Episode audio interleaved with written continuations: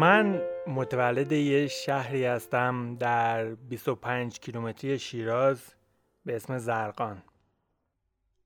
یه اصطلاحی در بین کشاورزان شهر ما معروف بود که البته من شنیدم این موضوع ظاهرا برای زمانی بوده که هنوز سیستم های هواشناسی مثل الان نبود. یک شهر دیگه در استان فارس وجود داره به اسم بیزا اگر شنیده باشین همون جایی که انگورهای خیلی معروفی داره. و این شهر بیزا در غرب شهر زرقان واقع شده. کشاورزها زمانی که می‌دیدند ابری از طرف بیزا به سمت زرقان میاد می‌گفتند که احتمال بارندگی وجود داره و یه اصطلاحی وجود داشت به این مضمون که بیزا تاریکه. وقتی که بیزا تاریکه یعنی اینکه ابرها روی سر بیزا شکل گرفتن و فردا احتمال بارندگی وجود داره. یک بار یک داستان خیلی جالبی شنیدم از اینکه چند نفر از همشهری های ما به برای سفر حج به مکه رفته بودن. و ظاهرا در غرب مکه حالا نمی‌دونم تو مکه از چه سمتی ابرها وارد میشن ابری تشکیل شده بوده و یکی از هم یکی از همین دوستان به بقیه میگه که نگاه کنید بیزای مکه تاریکه و احتمالا فردا بارون میاد. با این داستانی که خدمت شما گفتم می‌خوام راجع به این صحبت بکنم که چقدر ذهن ما عاشق مدل سازیه و چقدر این مدل سازی ها در تصمیم های پولی می‌تونه منجر به اشتباه بشه. سلام من محمد جواد موبی هستم. با اپیزود دیگری از رادیو استقلال مالی و کتابی که امروز می‌خوام راجع بهش صحبت بکنم کتابی از نویسنده‌ای که در ایران هم بسیار معروفه ولی این کتاب خاص به زبان فارسی ترجمه نشده. کتاب فولد بای رندومنس نوشته آقای نسیم طالب. در ابتدا یه نکته بگم این که من خودم از این ترجمه در ترجمه کردن این عبارت مشکل داشتم. من ترجمه که کردم نوشتم که فریب خورده اتفاقات یا فریب خورده با اتفاقات. ولی خودم راضی نیستم و چاره دیگه هم نبود. از آقای نسیم طالب کتاب معروف قوی سیاه ترجمه شده. به تعداد زیاد و یعنی مترجم های مختلفی هم اونو ترجمه کردن. و کتاب های دیگه ایشون هم ترجمه شده. ولی کتاب فولد بای رندومنس که به شواهد می‌پردازه که چطور ما با مدل سازی های اشتباه خودمون رو گول می‌زنیم برای تصمیم گیری هنوز ترجمه نشده. تو مقدمه کتاب نسیم طالب میاد شمشیر رو از رو میبنده و میگه من می‌خوام یک سری عبارت هایی رو از اول تعریف کنم که شاید برای برخی از افراد خوشایند نباشه. اون میگه که خیلی از افراد فکر می‌کنن مهارت دارن ولی این شانس در واقع که لباس مبدل مهارت بود. اون میگه داستان من در مورد فرد نادان یا فرد احمق خوششانسیه که رخدادهای شانسی رو به مهارت خودش نسبت میده. اون میگه که این موضوع در هر زمینه ای از علم، سیاست، مدیریت و البته بیشتر از همه جا در بازار سهام و سرمایه گذاری عمومیت داره. مثال جالبی می‌زنه میگه زمانی قدیم ها یکی از اجداد ما تو صحرای آفریقا بینی خودش رو خاروند و بعد از چندی باران شروع به باریدن کرد. و اونها این خاروندن دماغ رو نشانه بارون نامیدن.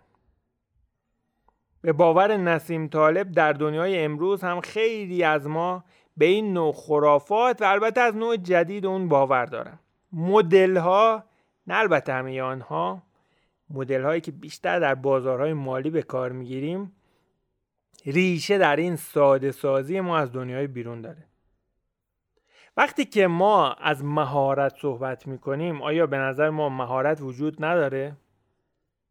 نه.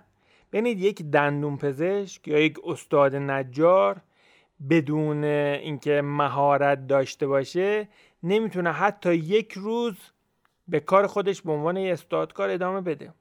می‌زنه دندون طرف رو خراب می‌کنه کسی سراغش نمیره ازش شکایت هم می‌کنن. یا نمی‌تونه یک کمد یا یک میز و صندلی بسازه. اما تو بازار سرمایه یه نفر فکر می‌کنه که با چند ساعت آموزش با یک سری نرم افزارهایی که در دسترس همه قرار داره می‌تونه روندهای اقتصادی با تعداد بسیار زیاد متغیر رو پیش بینی بکنه. خیلی مهمه که پیام این کتاب رو به درستی درک بکنیم. این کتاب ادعا نمی‌کنه که تمام رخدادهای دنیا کاملا شانسی هستن. اصلا اینطور هم نیست. قوانینی بر دنیا حاکمه. اما تاکید اصلی اون روی افرادیه به ویژه برای کسانی که وارد بازار سرمایه میشن و ممکنه چند بار هم معاملات پرسودی بکنن. اما خطر زمانی شروع میشه که این موفقیت های اتفاقی رو به قدرت تحلیل و مهارت خودشون نسبت بدن. من می‌خوام اینجا یه تاکید روی تخصص نسیم طالب بکنم که مواردی که مطرح میشه توسط شما به خوبی پذیرفته بشه. نسیم طالب علاوه بر اینکه نویسنده چند تا کتاب پرفروشه یه معاملگر بازار سهام بوده حدود 20 سال با مدل سازی ریاضی تریدر بوده مدیر صندوق های سرمایه گذاری بوده و همچنین استاد یا مدرس مدیریت ریسک توی دانشگاه های مختلفیه تو آمریکا. بنابراین وقتی که صحبت از اتفاقات تو بازار بورس می‌کنه تئوری بافی نمی‌کنه. و به قول خودش تو مقدمه کتاب تا چیزی برای خودش ثابت نشده باشه اونو در این کتاب نیورده. من قبلا یه مثال معروف تو این کتاب ارائه شده که ناشی از تجربه خود نسیم طالب بوده و در فایل های صوتی دیگه راجبه صحبت کردم. میگه که این مثال معروف رو دوباره تکرار می‌کنم. میگه تو دهه 80 میلادی یه جامعه ده هزار نفری کسانی که به قصد تریدینگ یا معامله گری آموزش دیده بودن و وارد بورس آمریکا شدن رو بررسی کردن. کسانی که تو تحلیل های بنیادی و تکنیکال با اساتید درجه یک آمریکا شرکت کردند و وارد بزرگترین بورس دنیا یعنی بورس آمریکا شدن. بعد که اومدن بررسی کردن دیدن که به شکل متوسط بعد از یک سال تنها 45 درصد معامله سالیانه این ده هزار نفر سودده بوده. یا به عبارت دیگه دارایی این ده هزار نفر هر در انتهای سال کوچکتر شده.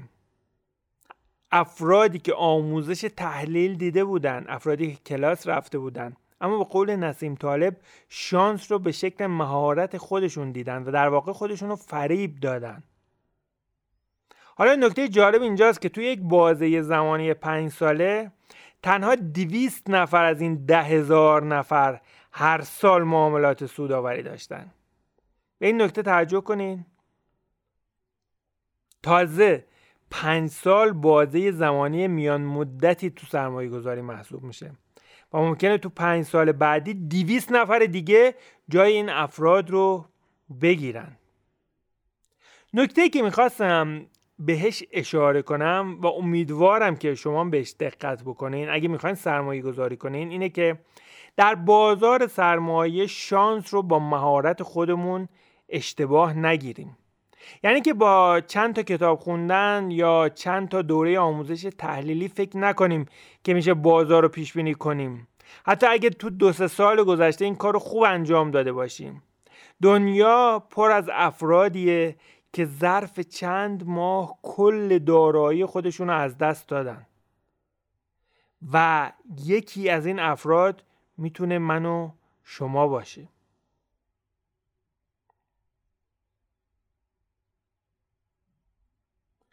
یه اصطلاحی در علوم انسانی هست به اسم علم که اتفاقا به وسیله اون تو سر خیلی از مفاهیم غیر علمی می‌زنن علمی که تو علوم انسانی راجبش صحبت میشه بر اساس دو تا پایه عمده است که پایه اساسیش چیزی یه چیزی به اسم استقرا هست که ما بر اساس مشاهدات خودمون یعنی بر اساس مشاهدات کوچیک اونو به کل نسبت میدیم. بر اساس جز یه سری مشاهدات انجام میدیم اونو به کل نسبت میدیم.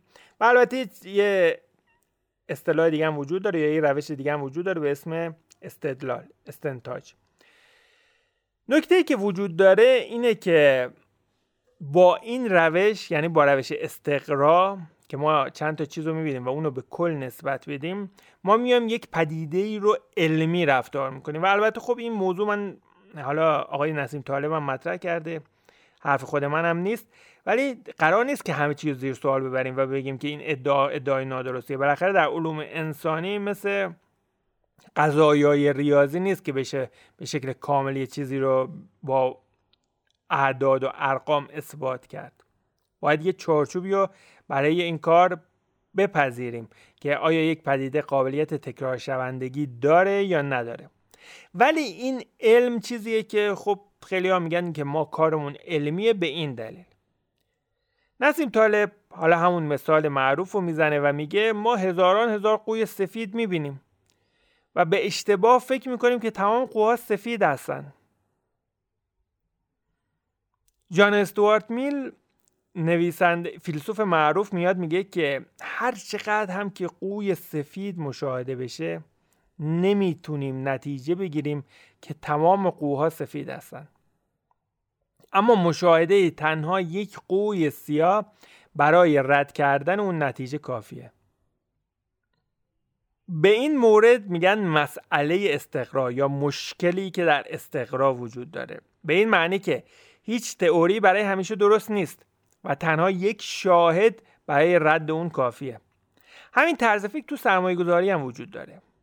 همیشه تو ذهنمون با ما باید داشته باشیم که نظریات و فرضیاتی که داریم میشنویم و قبول کردیم ممکنه اشتباه باشن. با این فرض سبد سرمایه گذاری شما چقدر تحت تاثیر قرار می‌گیره؟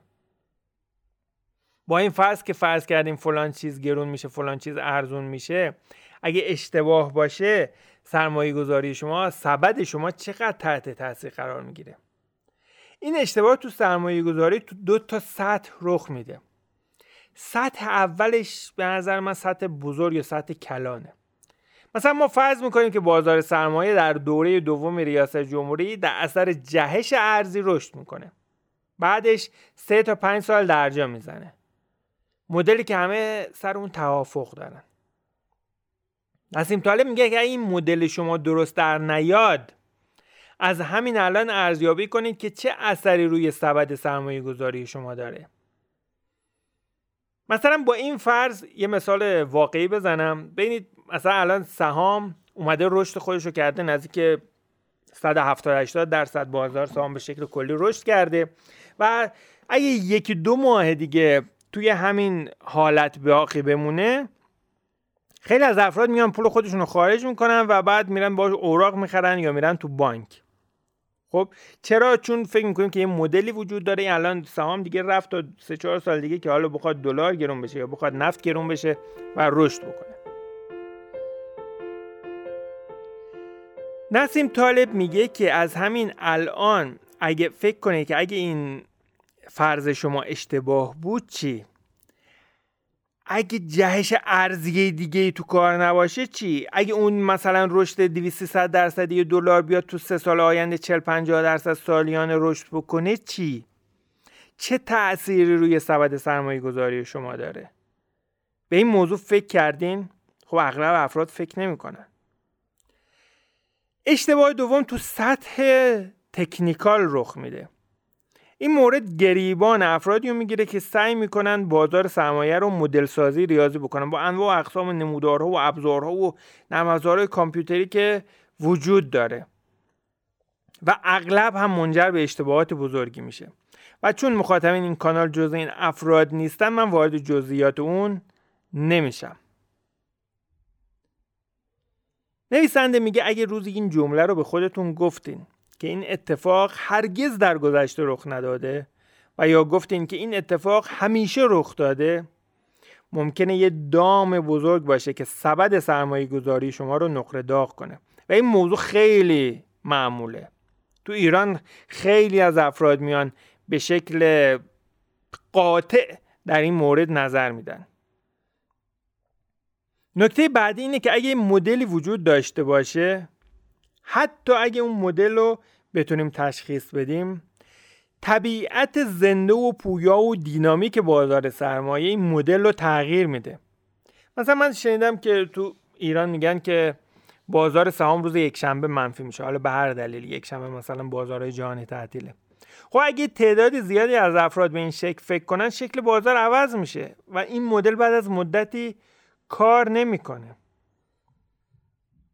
من خیلی دوست دارم مباحثی که مطرح میشه تو این پادکست بپذیرین. و این موضوع باید تکرار بکنم که نسیم طالب یک مشاور مدیریت ریسک هست. بنابراین وقتی که صحبت از شانس و اتفاق می‌کنه به این معنی نیست که دنیا کلا شانسی یا اتفاقیه و هیچ قانونی نداره. مسئله اینجا است که خیلی از اوقات ما این پدیدهای اتفاقی رو به مهارت خودمون نسبت میدیم. و این کار می‌تونه دارایی و سرمایه ما رو با خطر جدی مواجه کنه. این دو حالت رو در نظر بگیریم تو حالت اول فرض کنید که یه پدر یا مادر از 13 تا 15 سالگی میاد قد فرزند خودش رو اندازه می‌گیره و بعد متوجه میشه که در این مدت یکی دو سانتیمتر بیشتر رشد نداشته. در صورت که قد پسرموش 8 سانتیمتر بیشتر شده. این پدر و مادر علاوه بر اینکه افسرده میشن ناراحت میشن بلند میشن فرزند خودشون می‌برن انواع دکترهای تغذیه ده ها نوع دارو به نافش میبندن. اما باز هم تا 16 سالگی هیچ اتفاقی نمیافته. ولی در 17 سالگی انگار که این معجزه رخ داده باشه در از یک سال تمام اون کمبودهای کوتاه قد جبران میشه و خیلی از پدر و مادرها فکر می‌کنن که این رشد به دلیل اون مکمل ها بوده. ولی داستان یه چیز دیگه است.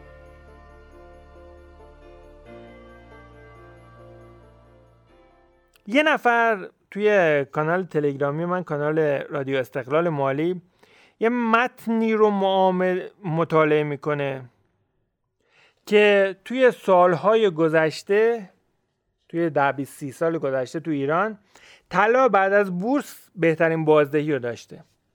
بنابراین مثلا میاد تو فروردین 15 فروردین سال 98 ده تا سکه می‌خره 46 میلیون تومن چهار ماه از اون تاریخ میگذره میشه آخر تیر ماه 98 تو مرداد 98 میره بررسی می‌کنه می‌بینه داراییش تبدیل شده به 41 میلیون تومن او به بخت بدش لعنت میفرسته و سکه ها رو کم کم یا یهو با ضرر میفروشه. به نظر شما نکته مشترک این دوتا داستان چیه؟ اون داستان پسری که قدش بلند نمی‌شد و این دوست عزیزی که طلاهاشو با ضرر فروخت.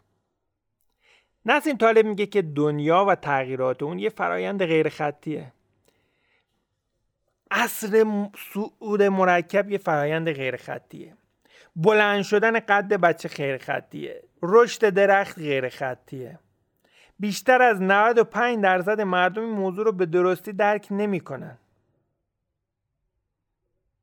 بیشتر از 95 درصد مردم من مطمئنم که این موضوع رو درک نمی‌کنن. می‌دونن آره می‌دونیم. من شما اگه یه نمودار برای یه نفر بکشی که مثلا رشد درخت یا رشد قد یا اصلا همین کارت واکسیناسیون و بچه رو ببینید رشد قد انسان چجوریه می‌بینیم که غیر خطیه. منظور من از اینکه درک نمی‌کنن اینه که وقت تصمیم گیری و یا وقت اقدام فکر می‌کنن که در آینده هم همه چیز باید طبق محاسبات پیش بیاد. اگر رفتار غیر خطی دنیا رو نفهمیم و قبول نکنیم دنیا به نظر ما ناعادلانه به نظر میاد. اگر رفتار غیر خطی دنیا رو قبول کنیم دنیا برای ما استخری پر از فرصت اقیانوسی پر از فرصته. اگه رفتار غیرخطی دنیا رو قبول نکنیم سود مرکب تنها واژه‌ای جالب تو صحبتهای ما میشه و اثری تو زندگی ما نداره حالا رفتار غیرخطی یعنی چی؟ یا رفتار خطی یعنی چی؟ ببینید فرض کنید که شما کارمند یه اداره هستین توی کشوری کشور فرضی که تورمش صفره و به همین دلیل دولت تصمیم گرفته که هر سال 3 درصد به حقوق شما اضافه کنه خاطر که می‌خواد سال به سال حقوقتون بیشتر بشه استاندارد زندگیتون بره بالاتر.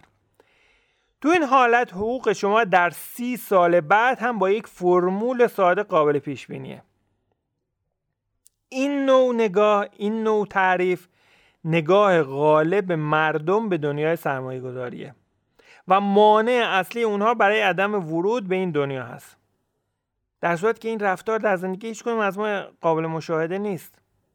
رفتار غیر خطی رفتار طبیعته. رفتار رشد درختی که چند سال یه نهال کوچیک بوده ولی ناگهان قطع می‌کشه. رفتار غیر خطی سود مرکبیه که بعد از گذر از نقطه عطف خودش سودهای کلانی وارد دارای شما می‌کنه. رفتار غیر خطی دستمزد پزشک یا مهندس یا وکیلی که ناگهان شکفته میشه و از ساعتی 50 هزار به ساعتی 500 هزار 5 میلیون و 50 میلیون می‌رسه. رفتار غیر خطی قانون حاکم بر دنیاست.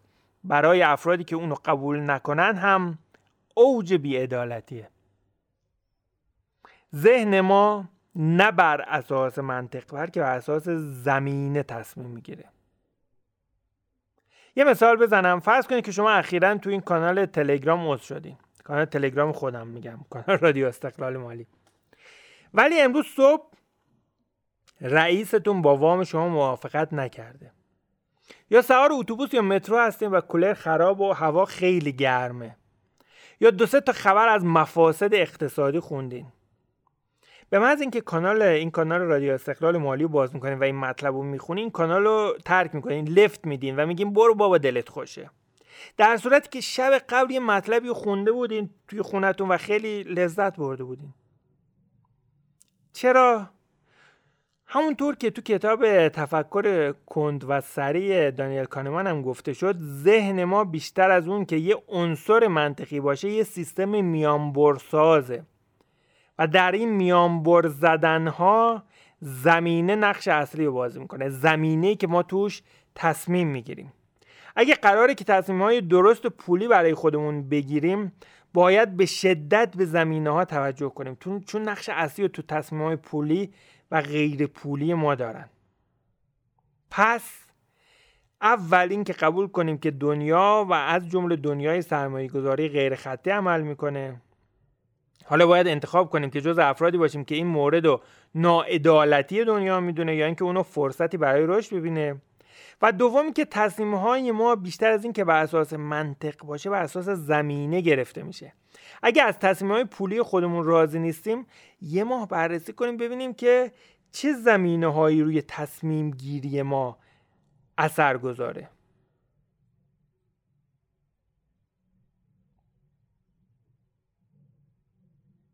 فرض کنید که یه اولاغ که به یه اندازه تشنه و گرسنه هست در بین یه سطل آب و یک دسته یونجه قرار گرفته. از اونجایی که میزان تشنگی و گرسنگی اون به یه اندازه است اون نمی‌تونه بین این دو یکی رو ترجیح بده و بنابراین از گرسنگی و تشنگی میمیره.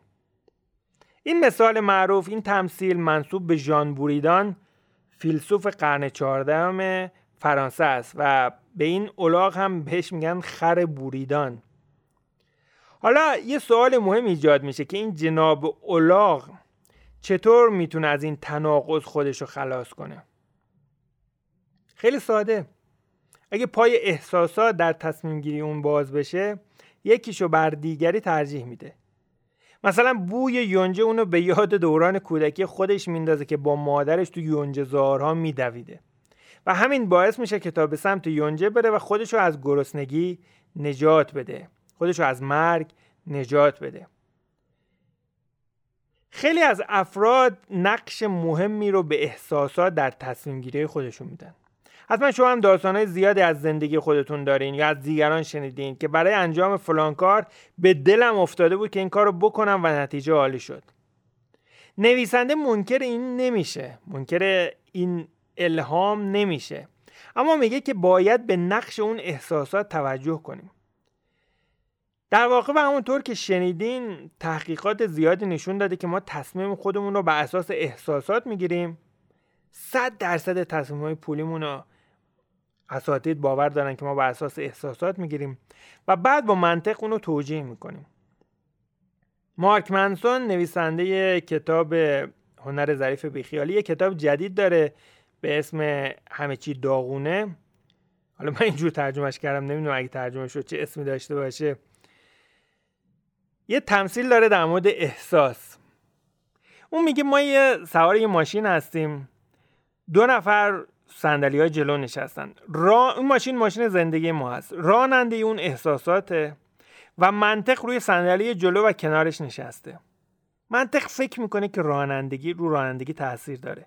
منطق فکر می‌کنه که داره رانندگی می‌کنه. در واقع تصمیم ها رو احساسات می‌گیره. ولی چون منطق داره پیوسته حرف می‌زنه و تئوری صادر می‌کنه فکر می‌کنه که اون تصمیم ها رو خودش گرفته. آیا منطق هیچ تأثیری نداره بنابراین؟ نه. منطق قطعا تأثیر گذاره می‌تونه کاری بکنه که احساسات یه رانندگی لذت بخش برای ما ایجاد بکنه. احساسات خوب هستند و در اغلب اوقات یه میانبر از تصمیم هایی که ممکنه ماها ما رو درگیر خودش کرده باشه به ما میدن. بنابراین برای اینکه از این دو ابزار یعنی منطق و احساسات به خوبی استفاده کنیم باید اثر تصمیم های احساسی مخرب رو در خودمون کاهش بدیم. همه ما می‌دونیم که طبق توصیه بزرگان سرمایه طبق توصیه بزرگان سرمایه گذاری موندن تو بازار بهترین تصمیم برای رسیدن به سودهای خوبه. اما وقتی بازار ریزش می‌کنه وقتی 20 درصد ارزش پورتفوی یا سبد سرمایه گذاری شما کم میشه. وقتی قیمت ها در جا می‌زنن احساسات ما که تو اینجا توسط ترس کنترل میشن به ما فشار میارن که بفروش از بازار خارج شو. وظیفه ما اینه که برای چنین لحظاتی فکری کرده باشیم. می‌خوام اینجا به همون مثال بسیار معروف اولیس و سیرن ها برگردم. اولیس وقتی که می‌خواست که خودش و کشتیهاشو از اونجایی که سیرن ها آواز میخوندن رد کنه و هم دوست داشت که صداشون رو بشنوه و هم دوست داشت که تحت تاثیر اقوای اونها قرار نگیره به خدمش گفت که خب منو به یه تیرک ببندیم و هر چی گفتم منو باز نکنیم و برای اینکه خدمه خودش تحت تاثیر آواز سیرن ها قرار نگیرن به خدمه دستور داد تا گوش خودشون رو با موم پر کنن. این کار دقیقا همونی است که من و شما به عنوان یه فرد باهوش تو مدیریت پول و سرمایه گذاری باید انجام بدیم. اول اینکه در برابر اخباری که احساس ترس و حرس رو در ما ایجاد می‌کنن تقریبا همه اخبار رو میشه این مدلی نام برد در گوش خودمون موم بریزیم. دوم که برای موقعیت هایی که فکر می‌کنیم احساسات افسار زندگی ما رو به دست می‌گیرن از قبل برنامه ریزی کنیم. و خیلی مهمه این موضوعیه که تمام افراد موفق خیلی بهش اعتقاد دارن. مثلا شما همیشه می‌دونید که وارد فروشگاه هایی که میشین مثلا فروشگاه بزرگ هایپر استار یا هر فروشگاه دیگه خیلی خرید می‌کنین. یه چیزایی می‌خرین که لازم ندارین. وقتی که اون وارد اونجا باشین احساسات کار خودشو می‌کنه. شما باید از قبل برنامه ریزی کنین. مثلا فرض کنید که حدس می‌زنید 200 هزار تومن خرید شما انجام میشه. در کارت خودتون فقط 200 هزار تومن پول بگذارین. من در دوره سرمایه گذاری باهوش راجع این موضوع خیلی صحبت می‌کنم که ما باید قوانین سرمایه گذاری برای خودمون انجام بگذاریم. و این قوانین برای اینه که من رو در زمانی که احساسات قلیان می‌کنه کمک بکنه. این داستان رو گوش کنید. یه روزی در وسط های زمستون 97 مثلا اوایل بهمن 97 آقای علیرضا ف تصمیم می‌گیره که از آموزش هایی که دیده استفاده کنه و در بازار بورس سرمایه گذاری کنه. او بررسی می‌کنه به این نتیجه می‌رسه که یه سهام کشت و صنعتی که تولید گوشت می‌کنه خیلی خوبه چون گوشت داره گرون میشه و دلار هم گرون شده و حتی اون هم وارد بکنن باز گوشت گرونه. بعد از چند روز انگار که نون علیرضا تو روغن افتاده باشه اونم تو روغن حیوانی سهامی که خریده شروع به رشد می‌کنه. نزدیک اسفند میشه و 60 درصد رشد کرده سهامش. علی رضا مغرور از دانش خودش تصمیم می‌گیره که ایدی و مطالباتی رو که شب عید گرفتم به این شکل و توی شرکت دیگه که سرمایه گذاری کنه. چون دانش و علمشو داره می‌دونه که قبلا چیکار کرده بررسی کرده میره تو نمودارا می‌بینه مشورت می‌کنه تو کانال های مختلف بررسی می‌کنه و به همین دلیل مثلا توی بانک سرمایه گذاری می‌کنه. ولی چشمتون روز بعد نبینه که چند ماه میگذره و دارایی علیرضا عیدی علیرضا مطالبات شب عیدش روز به روز آب میره. ولی اون کم نمیاره اون می‌دونه که دانش بورسی اون می‌تونه آینده رو پیش بینی کنه چون قبلا این کار رو انجام داده. به این خطای خطرناک سوگیری با نگاه به گذشته یا هینسایت بایس میگن. ما چندین و چند ریزش و رکود و جهش رو تو بازار دیدیم. چه تو بازار ایران چه تو بازار دنیا. که کاملا به ویژه از لحاظ زمانی غیر قابل پیش بینی بودن.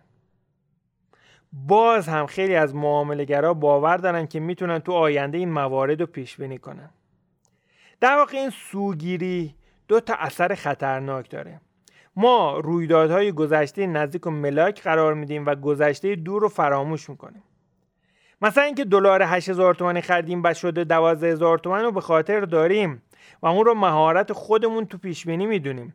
اما یادمون نیست که همین ده سال پیش دلار هزار تومن بود. یا فراموش می‌کنیم که دلار از 18 هزار تومن به ده هزار تومن در پاییز 97 سقوط کرد. سوال اینه که چرا ما دچار این خطا میشیم؟ چون عاشق الگو سازی هستیم. من خودم چند سال پیش یه همکاری داشتم. خیلی این داستان جالبیه. و دوست داشت اون کارگاهی که ما کار می‌کردیم بمونه. چندین سالم اونجا کار کرده بود. و ولی خب کار کم شده بود. پروژه داشت تموم می‌شد. و اونم می‌دونست که در آستانه انتقال قرار گرفته. یه مرد جا افتاده بود. ماها بود که یکی از پیراهنهای رسمی شرکت ما رو میپوشید که تقریبا پوسیده شده بود. من خیلی برام جالب شده بود این داستان. یکی دیگه از همکاران که شاید موقع هوشمندتر از من بود می‌گفت که دلیل پوشیدن این پیرن نخنما اینه که اعتقاد داره که با این کار تو این کارگاه میمونه. اگه پیرنشو عوض کنه از این کارگاه میره و من باور نمی‌کردم.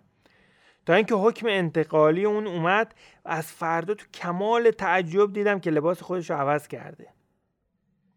از دوران غارنشینی تا همین امروز ذات ما به دنبال الگو و مدل درست کردنه.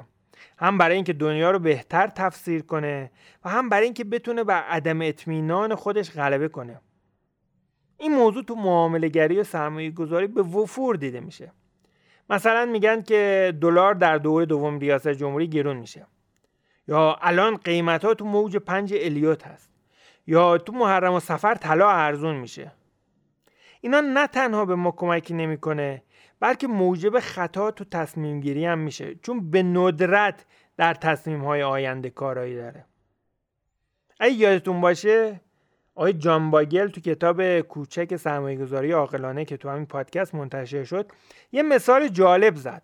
اون گفت که خیلی از ما تو انبار کاپ دنبال سوزن میگردیم. یعنی چی؟ یعنی تو این بازار سهام دنبالی هستیم کدوم سهام تو یک ماه آینده سود به ما بده. اونم یعنی نه یه بار. بلکه بارها و بارها. این سوزن سهام و سرمایه گذاری سوداوره که خودشو در بین انبوی از اطلاعات پنهان کرده و شانس یافتن این سوزنها اونم برای مدت طولانی خیلی کمه. به جای اون میشه کل انبار کاه رو خرید. اگر ما انبار کاه رو داشته باشیم تمام این سوزنها لاجرم در اون هستند و کلی هم انرژی و زمان رو ذخیره کردیم. شما تصمیم های پولی و مالی مهمی توی یک سال گذشته گرفتین. خودتون یادتون هست؟ چقدر از اونها راضی بودین؟ چقدر از اونها راضی نبودین؟ اینا رو اگر در کانال رادیو استقلال مالی به پشتیبان تلگرام من ارسال بکنید خیلی خوبه. می‌تونیم راجع بهش صحبت بکنیم.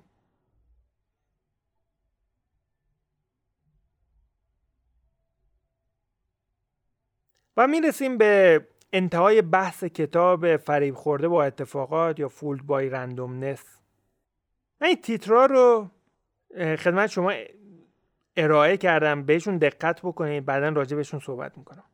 یک بورس تهران که پس از چهار ماه سرکوب ارزی در حال تجربه رونقی بنیادی بود این خبر مربوط مرداد 98 بار دیگر اسیر سیاست های غلط وزارت صنعت و معدن و تجارت شده و قیمتگذاری کالا بر مبنای ارز 4200 و محدودیت نوسان رانت بزرگی را آید واسطه کرده و شرکت های تولیدی و سهامداران آنها بی نصیب ماندند.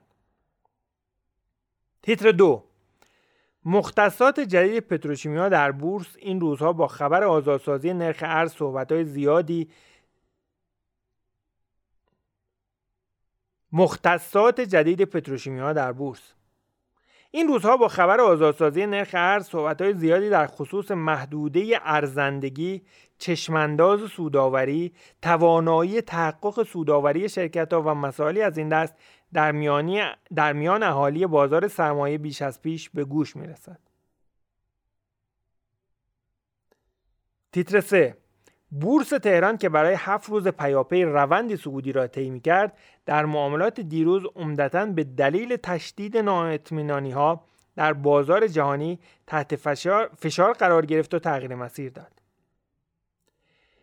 ببینید این موارد این تیترا اخبار من آوردی کانال های تلگرامی نیستند تیترای خبر مهمترین روزنامه اقتصادی کشور یعنی دنیای اقتصاد هستند نسیم طالب میگه افرادی که وقت هر روزه خودشون رو صرف خوندن چنین اخباری می‌کنن صرفا انرژی خودشون رو در برابر یه دستاورد بسیار کم به هدر میدن اون از جایگاه یه معاملگر حرفه‌ای بازار یه حرف مهم می‌زنه میگه در کوتاه مدت اغلب اتفاقات در بازار کاملا اتفاقی هن. در بلند مدت میشه برای برخی از سهام یا کل بازار رشد رو پیش بینی کرد. ولی در کوتاه مدت تمام این تحلیل ها بیشتر از یک نویز نیستند. این نویز یا این سر صدای اضافی تئوری نیست. شما اگر نمودار قیمت هر چیزی از دلار و طلا گرفته تا سهام هر شرکتی رو بررسی کنین تو طول یک روز کاری یا حتی یک هفته کاری ده ها صعود و سقوط می‌بینین. مسئله اینجاست که خیلی از معاملهگران این دور و زمونه هر دقیقه سبد سرمایه گذاری خودشون رو چک می‌کنن و این نویزها قدرت تصمیم گیری عاقلانی اونها رو از بین می‌برن. در صورتی که اگه توی بازه زمانی یک ساله به قیمت بسیاری از موارد نگاه بکنیم اثری از این نویزها که روزی آرامش ما رو گرفته بودن وجود نداره. اگه یادتون باشه در قسمت های اول کتاب در مورد این صحبت کردیم که زندگی غیر خطیه نسیم طالب علاوه بر غیر خطی بودن یه چیز دیگه هم میگه. میگه زندگی غیر خطی و ناعادلانه است. من موافق ناعادلانه بودنش نیستم. دلیل ناعدالتی اینه که نسیم طالب میگه همیشه بهترین ها برنده نمیشن. این یه حس قربانی بدی برای ما ایجاد می‌کنه. این تفکر که ممکنه وارد بسیاری از بازی های سودآور نشیم. قبلا هم گفتم که نسیم طالب متخصص ارزیابی ریسک بازاره و در تو این زمینه تجربه و دانش زیادی داره. ما باید بسیاری از مواردی که تو این کتاب گفته شد رو تو سرمایه گذاری خودمون به کار بگیریم. اما اتفاقی بودن رخدادها دلیلی برای این نیست که من روز زندگی پولی خودم کنترلی ندارم. مثلا شاخص بورس خود ما تو کمتر از دو سال 180 درصد رشد کرده. و صرف موندن تو بازار به من این فرصت رو می‌زد که از این رشد استفاده کنم. به نظر من مخاطب این کتاب رو باید بیشتر افرادی در نظر گرفت که با خوندن چند کتاب یا شرکت در چند دوره آموزشی اعتماد به نفس بالایی تو معاملهگری و نوسانگیری پیدا پیدا کردن. و همین اعتماد به نفس می‌تونه توی یک اتفاق پیش بینی نشده کل سرمایه اونها رو به باد بده.